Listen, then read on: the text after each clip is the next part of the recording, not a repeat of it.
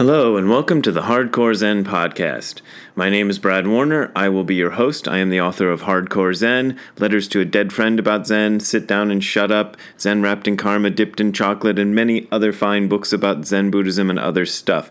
This podcast is sponsored by you. Your donations are what keep it going. And if you'd like to donate, go to hardcorezen.info slash donate. That is hardcorezen.info slash donate. There you will find links to my PayPal and Patreon accounts. That is my main way of making a living these days, and I thank you for your support. But as always, this podcast is offered for free, so you don't gotta pay if you don't wanna pay. All right, we are up to the sixth and I hope final part of my commentary on Yuibutsu Yobutsu, which my teacher translates as Buddhas Alone Together with Buddhas. It's an essay by Dogen that I happen to like a lot. And if you want to hear the whole essay read by me in my own sort of paraphrase of it in the style of what I did with my books Don't Be a Jerk and uh, what is it called? Um, what is that? What is that one called? It came from Beyond Zen. That's what it's called. Uh, you can go to the first episode in this series and I read it all. Or if you want to read it with your eyeballs, become a member of my Patreon thingy. I don't know what you call it, Patreon account. Anyway, become a, a Patreon supporter of me. That's what you can do at any level, even a dollar a month or, or whatever the lowest level they allow. And you'll be able to see the the thing just there with your eyeballs. Yeah, that makes sense, right? So, where are we now? Dogen has talked to us about a lot of stuff, and I'm just going to jump into the next section here without too much preliminary. And what does it say? Okay, here's what it says. When the truth is being practiced by the original mind of the Buddhas of past, present, and future, how could anything possibly get in the way of this very moment?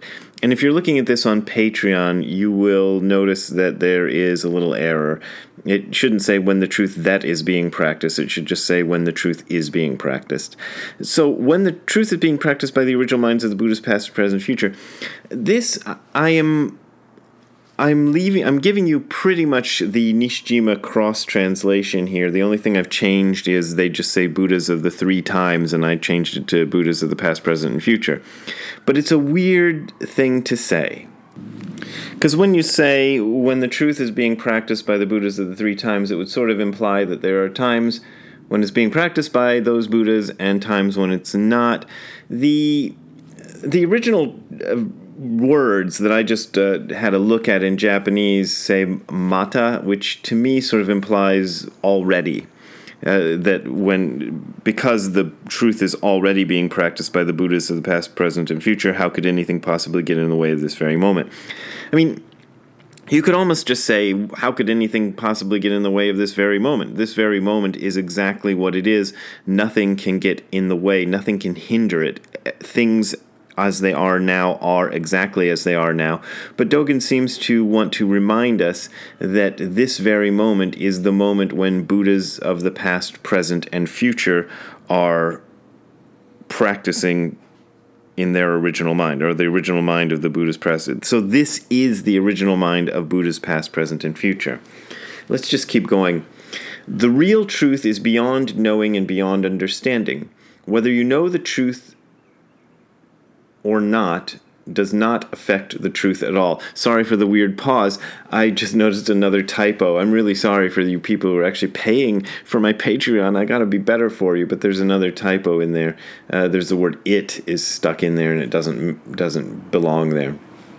So, uh, whether you know the truth or not doesn't affect the truth at all. This is sort of my interpretation of what Dogen is saying uh, when he says the truth is beyond knowing and beyond understanding.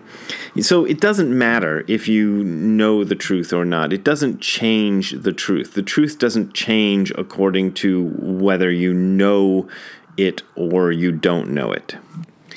So, this is uh, useful. In the sense that there are people who think that an experience of enlightenment changes uh, things or changes the person or changes everything. And in a sense, subjectively, it does change everything. But in another sense, you're still exactly who you are or who you were before that moment, and the truth is still exactly what the truth is at that moment. So it doesn't necessarily change the person to experience it. It I mean, this is a hard one to, to talk about. Every time I, I start talking about this stuff, I feel like I'm digging myself into a hole. It changes things, and yet it doesn't change things, which sounds like one of those Zen cliches. But those Zen cliches are there for a reason because that's kind of how it is. It changes everything, but you're still the same person that you were before your your sort of karmic existence is what it is but knowing what your karmic existence actually is will change how you perform from that moment on and change how you view things and change how you understand things drastically. So let's keep moving on.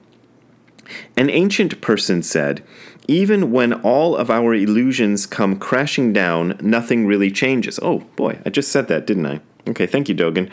Everything the Buddhas have told us is true. Mountains, rivers, and the great earth are nothing but the revealed body of the Dharma King. People today should try to understand this ancient saying. So, this Dharma King is, I wrote in here my notes, Dharma Sva, Svamin, uh, and I didn't make further notes on exactly what that means, but that must be the Sanskrit term. And anyway, I, I'm not really uh, concerned about this. Dharma King is just another way of saying the Dharma body, the, the, the revealed Buddha. You know, he uses a lot of different words for the same thing, and, and he's quoting somebody else, so this person probably said Dharma King. But I like this line even when our illusions come crashing down, nothing really changes. This is what I just told you, nothing really changes about the world, but everything changes. Now, I got a little bit interpretive with this, but it's something that that I felt was important. I'm going to read you the Nishijima Cross translation. They say, An ancient person said, Even the crashing down of illusions is nothing different. Fluency is beyond discussion. Mountains, rivers, and the earth are just the total revelation of the Dharma King's body.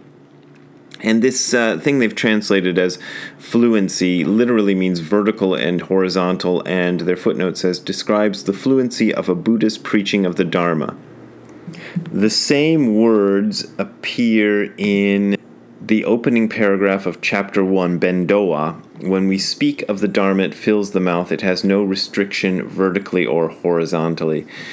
Now, you might notice that I did add something here. I added the line, Everything the Buddhas have told us is true.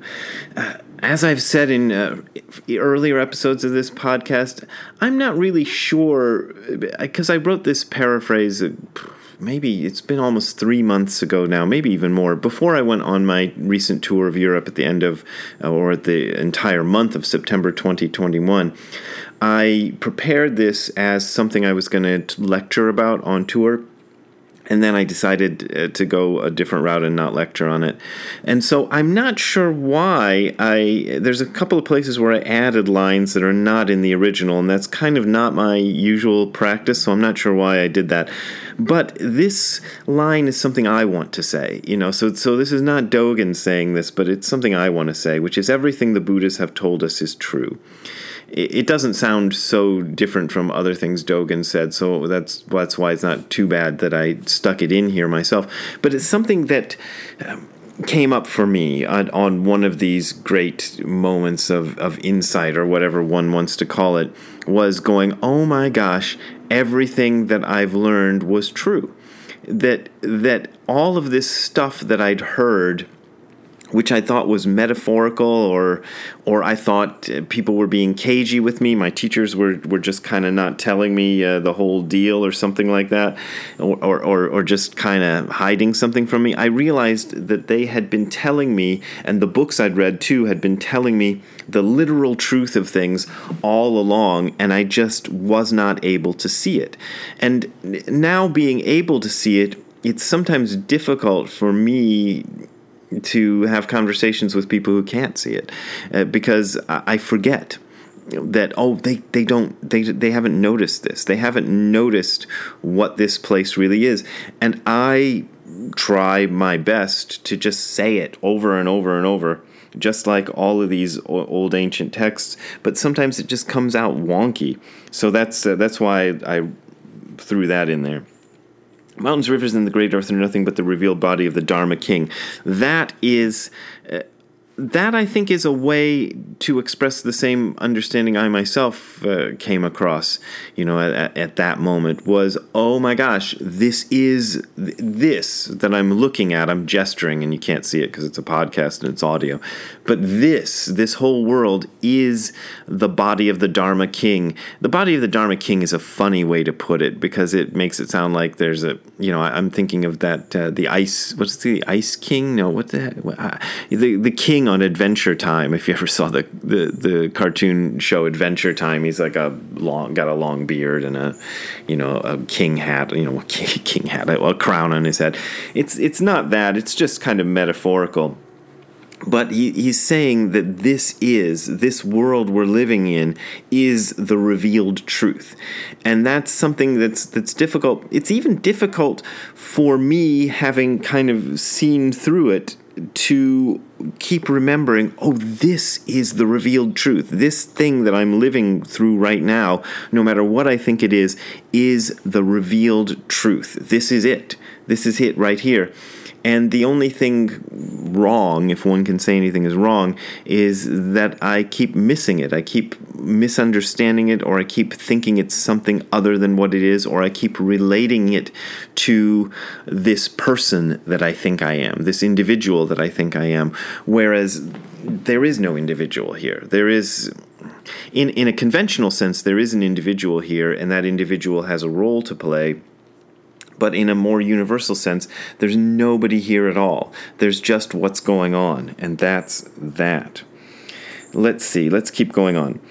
Whatever we encounter in life is the revealed body of the Dharma King, which is, I think, what I just said.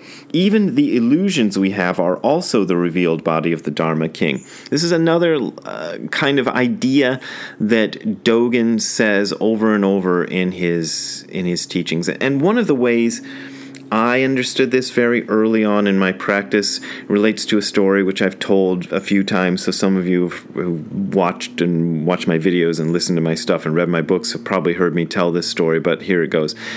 There was a point early on in my practice where I wasn't yet kind of feeling close enough to my first teacher, Tim, to to really ask him about some of the stuff I wanted to ask him about. I was kind of a little intimidated by him, uh, which is weird because he's the least intimidating guy in the world. But you know, I was a little bit like, oh, should I ask that? So I I, I was uh, involved with this person who was a born again Christian at the time. It's an embarrassing story, but anyway she didn't like the fact that I was uh, practicing Zen, and she had some conversations with Tim about enlightenment, and Tim listened to her and said, Oh, Brad'll never be enlightened.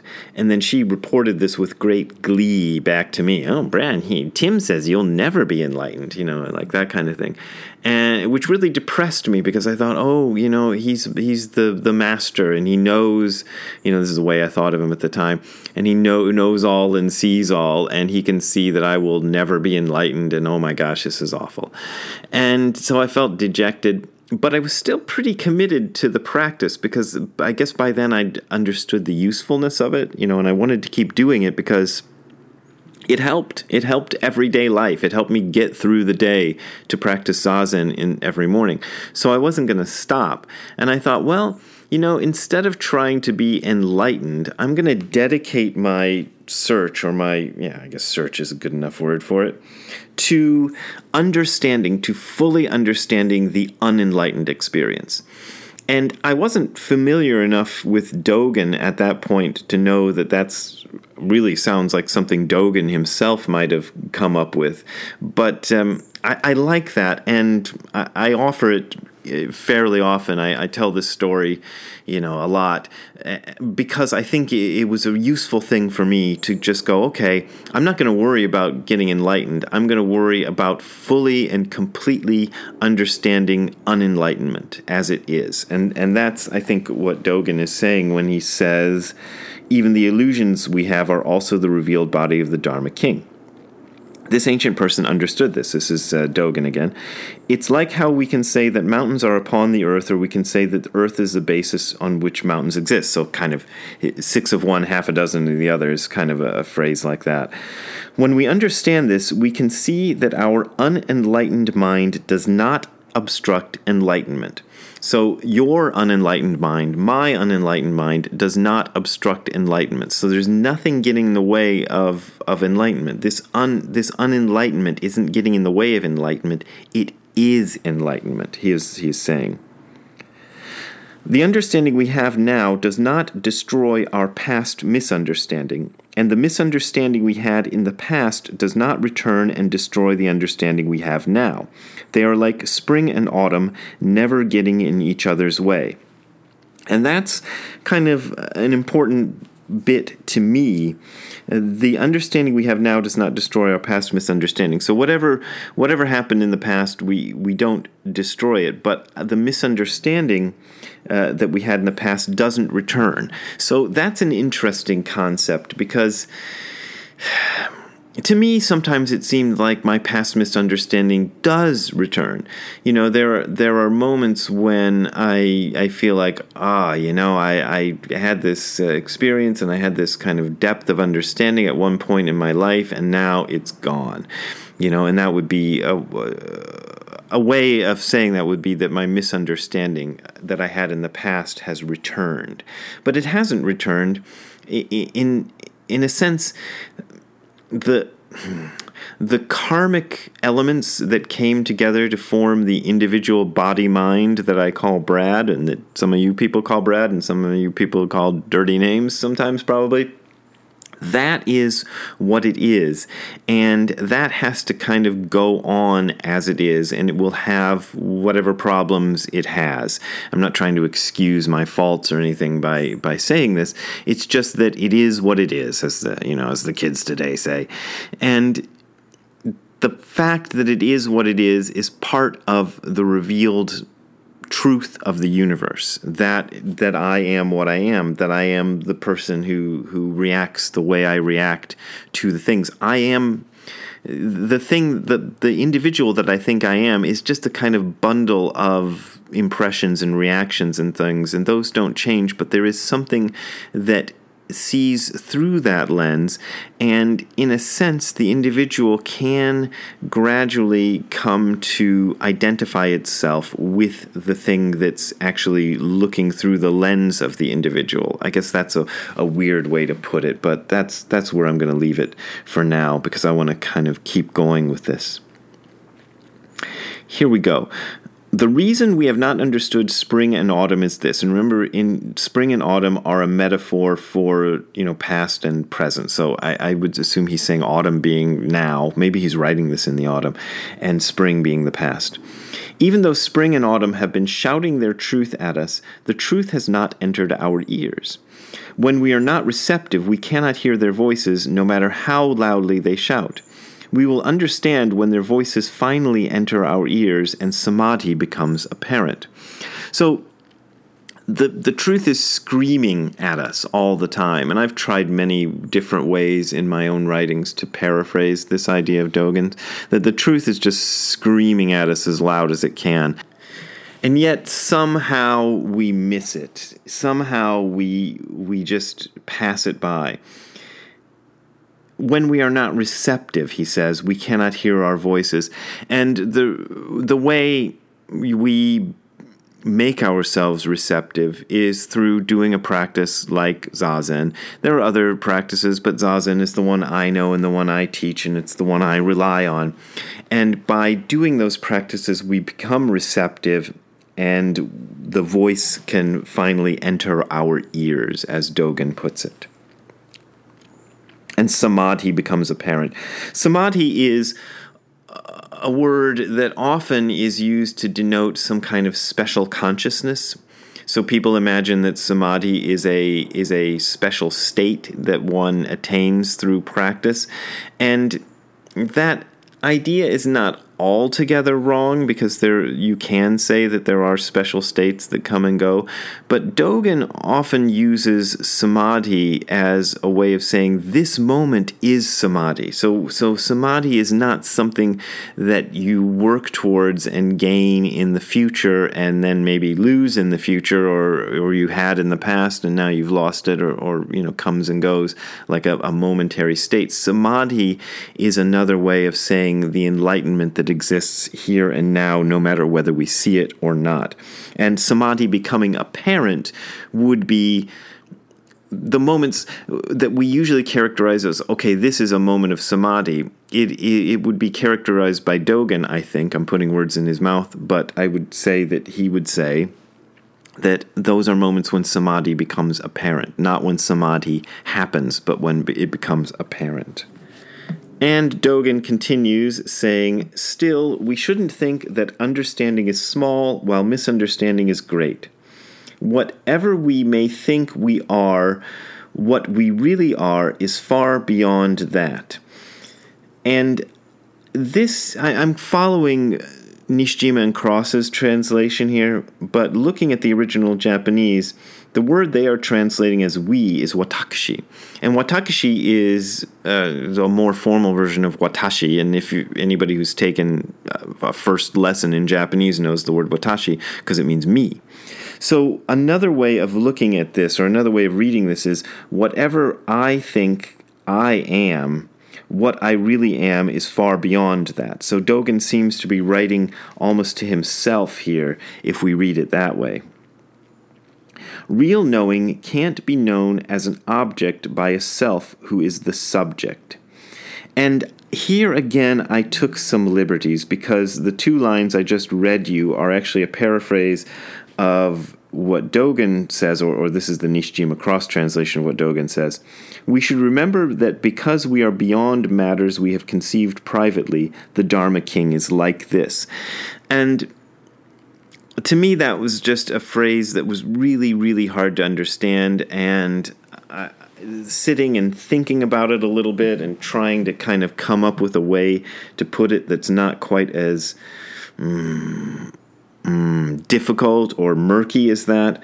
Whatever we think we are, what we really are is far beyond that. And knowing can't be known by an object. Uh, known as an object by itself who is the subject so uh, Dogen doesn't actually say that there. That's me saying that there. But I think that's our perennial problem. And it comes up in Dogen's philosophy and it comes up in Advaita Vedanta philosophy and it comes up in a lot of philosophies that that what we tend to do is we try to know an object as a subject. So I'm over here and I'm looking at this microphone with a, a dirty old sock stuck over it because I use that to, to stop the wind when I'm outside. Uh, so that's what I'm looking at. So I am here as a self, as the subject, and the microphone is the object. What Dogen is talking about is a kind of understanding that transcends all of that. So, so that understanding is included within it. The subject object understanding is part of the full knowing that he's talking about but it's the the more complete understanding is to is to get rid of the whole subject and object dichotomy sorry i think i bumped the mic so if you heard a sound that's what that was but to get rid of the whole subject object object dichotomy entirely which sounds impossible, but it's actually not impossible. It, it can be done. Uh, so let me uh, continue with Dogen. No matter what we might think, the Dharma King is exactly what he is. So everything is exactly what it is. And let's keep going with the paraphrase of Dogen. As for the meaning of the phrase, the body of the Dharma King, the eye is just like the body, and the body is just like the mind. There's one of those Zenny phrases, and I didn't change that a whole lot from the uh, the translation by Nishijima and Cross. Let me see if I can find that. Here's what they say. As to the meaning of the body of the Dharma King, the eye is like the body, and the mind may be equal to the body. It may be that both the mind and the body, without the slightest separation, are totally revealed. Which, in my paraphrase, the totally revealed part, I, I kind of kept it pretty much as as it was. If you're looking at the Patreon page, you'll see that mind and body, without the slightest separation, are totally revealed. Is what I have there. So that is weird. The eye is like the body, and the body is like the mind. Honestly, sometimes I find Dogen just as incomprehensible as anybody else, so I'll take a stab at this one the eye usually means the way of understanding something. So, an eye in Dogen's phrase usually indicates an attitude or. Yeah, and, and it, it's actually I think the word he the the reason that he uses the word "I" is because he wants something bigger than just attitude or opinion or point of view. Uh, so he uses "I" as a kind of metaphorical way of saying the the "I." which you know it becomes a kind of pun in English, which of course Dogen didn't know English. He did probably didn't even know England existed. You know, it wasn't known to the Japanese at the time. But we have this nice the I. He's saying it could be the I, as in I, the the letter I. So the I is like the body, and the body is just like the mind. So our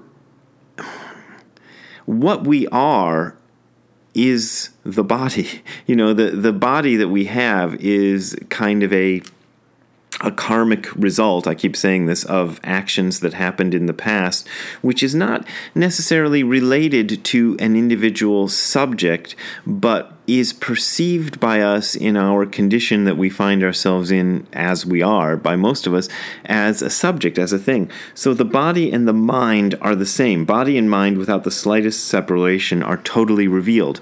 So again, he's saying that it, it it's here it is it's right there in front of us, and yet we continuously miss it.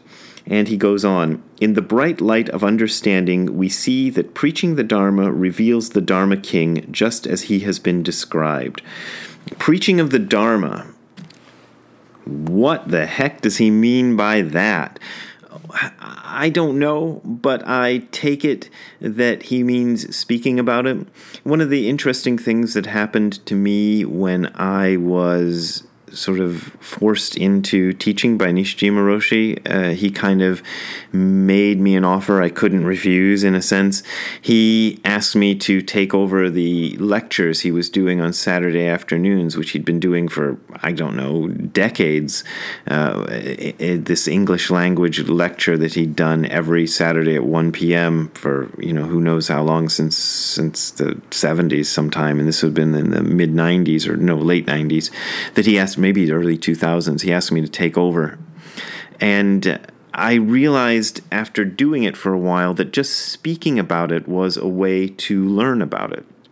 And this is something a lot of people find out when they begin to teach. When you begin to teach some, something that you know to somebody else, the teaching of it reveals more of it to the person who's who's preaching.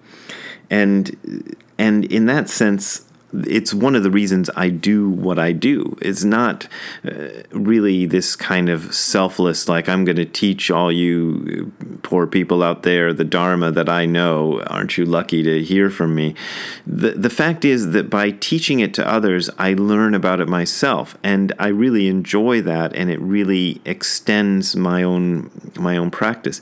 But this does kind of raise a question as I'm saying it there is a sense in Buddhism that not everybody should preach the Dharma. Well, anybody can can talk about what they know about Buddhism to others. There's nothing wrong with that, and so you shouldn't feel intimidated to just tell other people, you know, about meditation or about some book that you read or, or something like that. But to represent yourself as a teacher of the Dharma is something that should not be taken lightly. It should be taken extremely seriously. And really, in our tradition, one does not teach on one's own until one is given permission by a teacher. And permission by a teacher means a Dharma transmission ceremony.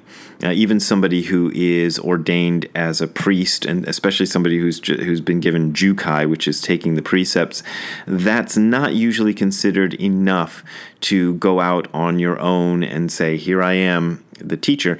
But when a teacher expresses enough confidence in a student to say, okay, you can go off and teach on your own, and then gives the Dharma transmission ceremony, this is something within the Zen tradition that we, we hold very sacred. And so you got to be careful, I would say, in in the sense that if you're going to tell other people about the Dharma, you know, remember the opening words of most sutras, which Ananda says, Thus have I heard. And then he expresses what he expresses. So he's not claiming a revelation for himself. He's saying, This is what I heard from my teacher, who was his cousin, who was who happened to be the Buddha, and and he's talking about that. So so there you go. And now he after that stuff, he kind of winds up the essay with with something completely different to misquote Monty Python. So here we go. In ancient times, there was a saying that only a fish can know the mind of fish, and only a bird can follow the tracks that other birds leave in the sky. Not many people understand what this really means. Some people think that it means that human beings don't know the minds of birds or fish. They don't understand the deeper implications of this old saying. Here's what it means. Finally, Dogen is going to stop being cagey with us and he, he gives us a line which says, Here's what it means. He's going to explain it. It means that fish, together with fish, always know each other's minds. Fish are never ignorant of each other's minds the way we human beings are. When they swim upstream to spawn, they all know what's going on with each other. They move as one throughout through the rocks and against the currents because their minds are one. Only fish can partake in this one mind of fish. And I did change this because he gives he talks about uh, fish uh, going through the dragon's gate and climbing the nine mountains of I don't know what it was it's it, he's talking about a, a, specific way that fish spawn in China, and it's the same thing in the American Northwest. There's a there, you always see these nature documentaries with the I think they're the salmon uh, who go upstream. You know, leave the ocean and go upstream to spawn, and then I think they die there, or or a lot of them don't make it back, or maybe they do. I don't remember, but anyway, they all go at once, and they all know what time it is, and that's what he's referring to and they are never ignorant of each other's minds the way we human beings are is an interesting thing to, to think about because we don't know the minds of fish and birds. Uh, but there is a sense that there's one mind, and he doesn't necessarily mean that we that these these fish read each other's minds like they you know like in a science fiction show where suddenly you know that you hear the voice of the character but he's not speaking because the the mind reader is reading his mind. It's not like that. It's sort of opening your eyes to the fact that there is only one fish in the world. This is one of the other things that kind of came through or became apparent in some of my own moments of insight was that we think of human beings as being each different. Like I'm different from from you and you're different from me and that guy over there is a dork and I hate him and, and he's way different from me and you know whatever you think of the president, you know, he's either awful or he's great, but uh, he's different from you and you have strong opinions about that. What I saw was that human beings are incredibly alike. Like in in in a, to a depth that I had never even dared to imagine before human beings are almost exactly alike. The the differences between us are really really superficial and yet we in our minds make a huge deal out of the differences. We make such a big deal that they seem more significant than they are. They seem way more significant than they are. They're they're blown completely out of proportion the differences between us and we it's it's like we've put on a pair of bizarre magnifying glass glasses that that we're just seeing this little speck on the sidewalk and it looks like a boulder and we're like, "Oh my god, we got to get around that giant boulder. Oh gee Jesus, you know, and we're getting all freaked out about it. That's one metaphor I can think of. The other metaphor I can think of is, um, well, this is a bad one, but I'll give it anyway every Ramones song sounds the same. If you're not a fan of the Ramones, they do all sound the same, and they they're they're uh, they're almost all based on a, a, one four five chord progression. If you know anything about music, it doesn't really matter. Just don't know that they're that almost every Ramones song is based on the same damn chord progression. They just keep using it over and over. But if you're a fan of the Ramones and you're really into the Ramones, you can hear the differences, and the differences become important and interesting. And and maybe that's maybe the metaphor isn't as bad as I said it was. Maybe that's because we are so interested in humanity as human beings, then we're interested in the details that make us different. But because we've become so fascinated by those differences, we don't we don't suspect how deep the similarities go. And in moments of clarity, one can sometimes see how deep the similarities are, and that is really instructive. Uh, really instructive. So let's just keep going on. When birds fly through the air, they leave behind traces that can be perceived by other birds, just like horses leave tracks that we can see in the mud. We walking creatures can't see these tracks of birds. We don't even imagine they exist. But birds can perceive them clearly. They know which birds have flown where and how many, just like a good tracker can tell how many buffalo have gone down a path and when. So, uh, you might be inclined to quibble with this and say, okay, we've done modern scientific studies and we know that birds fly together because they see magnetic lines or something. I remember reading something about how birds might be sensitive to the magnetism in ways that human beings aren't, and they might be able to follow the, the the magnetic poles of the earth somehow. I don't remember how it worked, but it's modern scientific. Anyway, it's not like they're reading each other's minds. That might be an, obje- an objection someone would raise. They, they just know the electrical stuff and they're not reading each other's minds, or they just follow the weather patterns or whatever. But this, when Dogen talks about mind, remember that mind is fences, walls, tiles, and pebbles, the sun, the moon, and the stars. So everything is mind. So when he says knows the mind, then birds knowing the electrical currents or the magnetic lines of the earth or whatever it is, that is in Dogen's way, I don't think he would take it back. I don't think he would say, "Oh, no, I was wrong. You know, my bad. It's uh, it's just the ley line or the magnetic lines." It's that he he knows. He would say that this is the mind of birds. Is the is the magnetism of the earth is part of the mind of birds because it's not separate from them. So, uh, so I, I, think this is a, a, good a good phrase, and and uh, and we should stick with it even if we think we know better scientifically. So let's keep going. This same principle applies to Buddhas as well. They know how many ages other Buddhas have spent in practice. They can see large Buddhas and small ones even when no one else realizes these people are Buddhas. And that is my paraphrase of a line that in the Nishijima Cross version goes They suppose how many ages Buddhas have spent in practice, and they know small Buddhas and great Buddhas even among those who have gone unaccounted, uh, who have gone uncounted. Uh, those who have gone uncounted. I think that's interesting. My my own first teacher would probably be among the Buddhas who, who have gone uncounted. Uh, he, I've kind of outed him a little bit by writing about him in books and talking about him, but he still manages to conceal himself pretty well.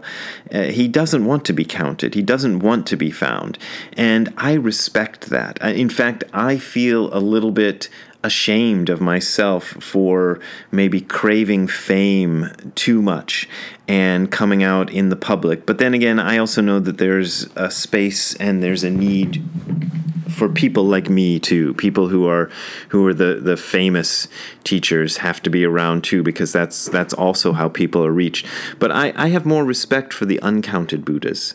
Uh, I think those are the real Buddhas, and I think if you're lucky enough to find one of those uncounted Buddhas, or if you're lucky enough to find somebody who you can recognize as somebody who has a a, a line on the truth. That's probably not a good way to put it but you can sometimes recognize somebody who has the truth that other people haven't recognized. And I think that's a wonderful thing to be able to do. And you're lucky if you can find one of those people. So don't be too seduced by the fame of a teacher. Don't, don't think that, that this teacher is the famous one, therefore the best one. I don't think the best teachers are necessarily the famous ones. And I would say, you know, holding myself up as an example, I think there are better teachers than me, but I've never met them. You know, they're they're the secret ones. They're the ones who don't shout very loudly.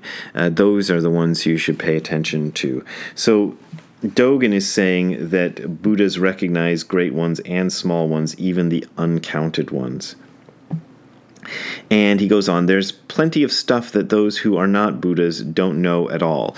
So this is uh, this is interesting because he seems to, you know, at once we have this teaching, which is a very strong foundational teaching that we in Buddhism that we are all Buddhas, but eh, Dogen also makes the distinction that there are things that people who are not Buddhas just don't know.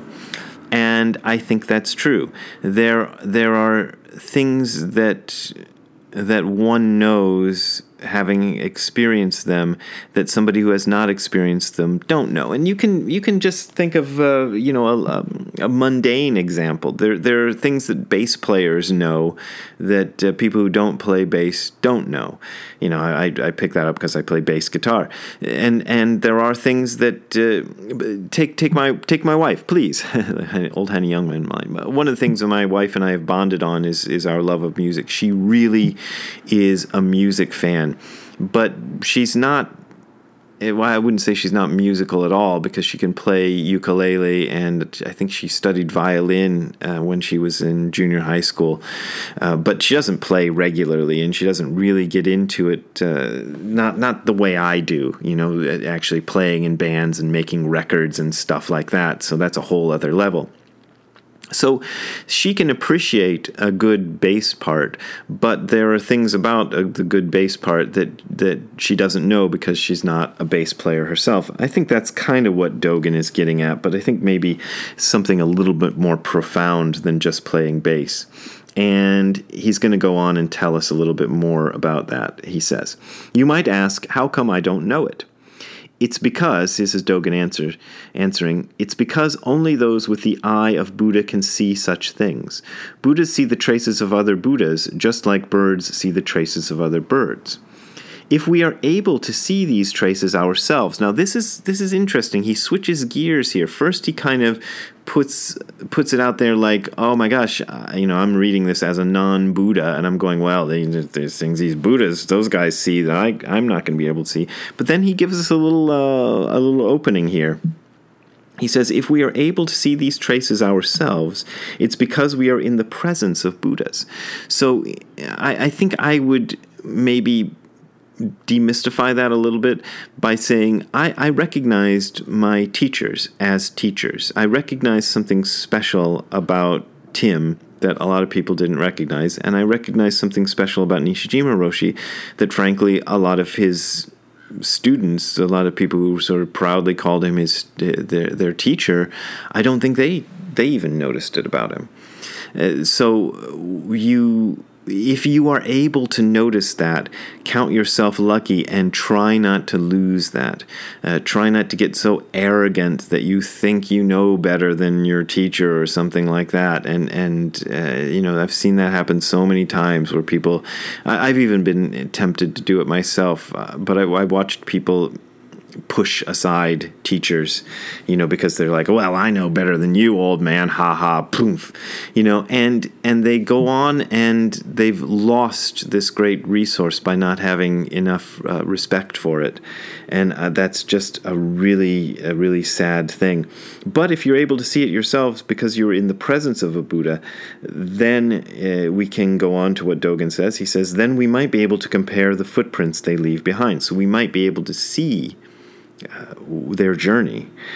If you don't understand this, then try tracing the paths left behind by Buddhas. If we can do that, we might be able to see the footprints we ourselves have left behind. And I've made a note in here in the text that ourselves is a translation of waga. That's our individual self, as opposed to the kind of universal self, which Dogen usually uses the word um, jiko to indicate. And the last line of the whole thing is realizing the tracks of Buddhas and the tracks of ourselves is called the Buddha Dharma. So so just knowing our own our own tracks doesn't necessarily mean history as in what, you know, remembering what you did the other day and remembering how you got here and all that stuff. Just watched Inception last night for the second time. I watched it in the theater and then watched it on TV.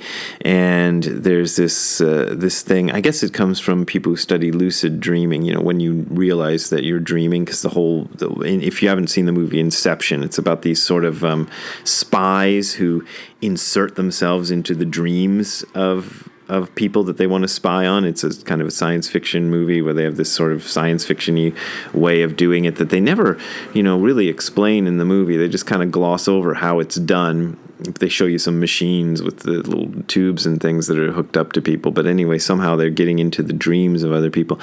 And the way you can tell that it's a dream is if during the dream you try to remember how you got where you are and you can't remember. I, I, I don't know. I, I've had lucid dreams before, but I've never tried that during a dream. I don't know if that works or not, but I think this is something people say.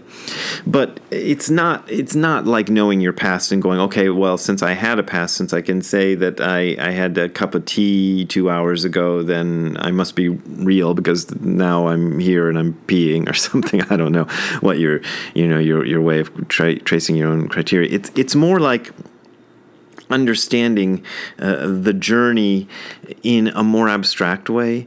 I, I, think when I recognize my teachers as teachers, I didn't necessarily know their history. In fact, I still don't know. It, it came up, it came to mind a, a, few years ago as a possible project for a book that I might write a biography of Nishijima Roshi, because uh, I'd met David Chadwick, who wrote the biography of his teacher Shunryu Suzuki, and it's a really good book. And I thought, well, maybe I could try to write a biography of Nishijima Roshi.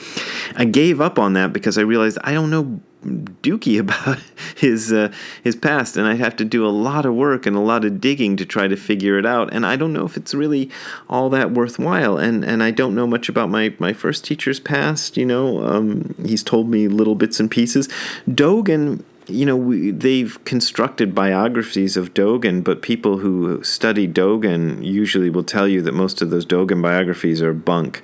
They're just um, made up stories. Because Dogen does tell us a little bit of biographical information in Ben Dowa. He spends a little time, a couple of paragraphs explaining his his past doesn't really give you much, and most of what you get is constructed through just finding the various little threads you can you can find in his writings where he does happen to to say something, but he's not that interested in his own biography so, or his own autobiography, I guess, if it's your own, he's more interested in this kind of truth that transcends his biography. And that, I think, is what you perceive when you perceive the traces of, uh, of what of what Buddha. How does he say it? I'm going to look at it again the tracks of ourselves and the tracks of, of the Buddhas. The, the the traces are not necessarily their history. So there you go. I've gone on quite long enough about this subject, and I've done Yuibutsu Yobutsu, which means I don't know what to do next. So as I said uh, in a couple of podcasts ago, my email is bw at hardcorezen.info. That is bw, my initials bw at hardcorezen.info. And if you want to give me suggestions on something else I might do for a podcast, um, let them rip, because uh, I've got a week to think of what to do next week when I record next week's podcast. And right now, I don't have a clue. I don't have an idea at all what I should do for my next podcast. So, so if you have have any ideas, uh, drop me a line and let me know. And uh, and I hope you've enjoyed this and and remember that I am supported by your donations, and if you want to donate to me, you can go to uh, sorry hardcorezen.info slash donate. That is hardcorezen.info slash donate, and there you will find links to my PayPal and Patreon accounts. Those are my main, really overwhelmingly main means of support. Are donations to those uh, through those Patreon and PayPal links. So I really appreciate your support. But as I said at the beginning of this podcast, uh, you don't have to support me if you don't want to. You don't got to pay. This is offered for free. So take it for free. If you don't want to pay or if you can't pay, that's fine. Uh, so thank you very much. And we will talk to you next time. Uh, have a good time all the time. Laters. Bye.